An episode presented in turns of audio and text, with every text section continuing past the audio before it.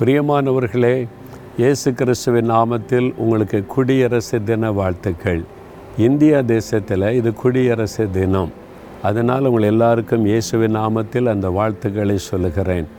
உங்கவுங்க தேசத்திற்கு சுதந்திர தினம் இப்படியெல்லாம் ஸ்பெஷல் டே இருக்கும்ல அந்த நாளில் விசேஷமாக உங்களுடைய தேசங்களுக்காக ஜெபிக்கணும். இந்த நாளில் இந்தியாவுக்காக விசேஷமாக ஜெபிக்கணும்.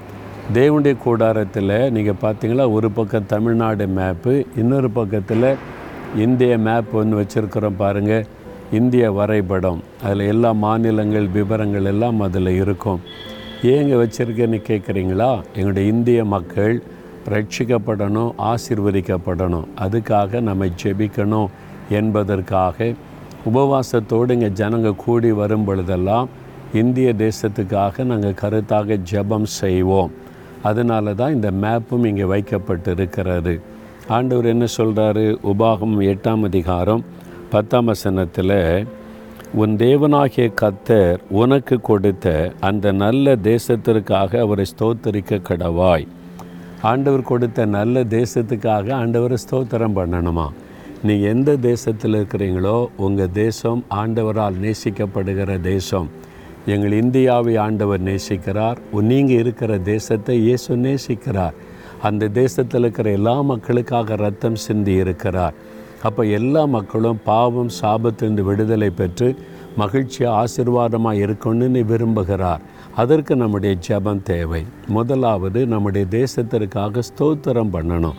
ஆண்டவரே இந்த நல்ல தேசத்தில் என்னை வைத்திருக்கிறக்காய் ஸ்தோத்திரம் அப்படின்னு சொல்லணும். உலகத்தில் எல்லா தேசங்களுமே ஆண்டவரால் நேசிக்கப்படுகிற தேசம்தான்.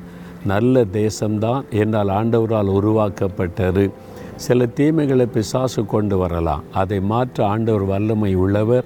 அதற்கு நாம் ஜெபிக்கணும். என் இந்திய தேசத்தில் நூற்றி நாற்பது கோடி மக்கள் இருக்கிறாங்க.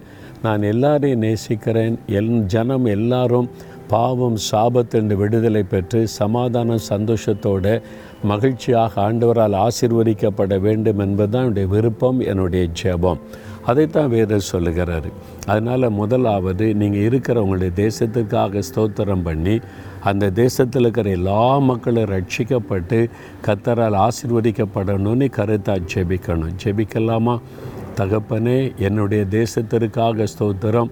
இந்த நல்ல தேசத்தில் என்னை வைத்திருக்கிறதற்காய் ஸ்தோத்திரம்.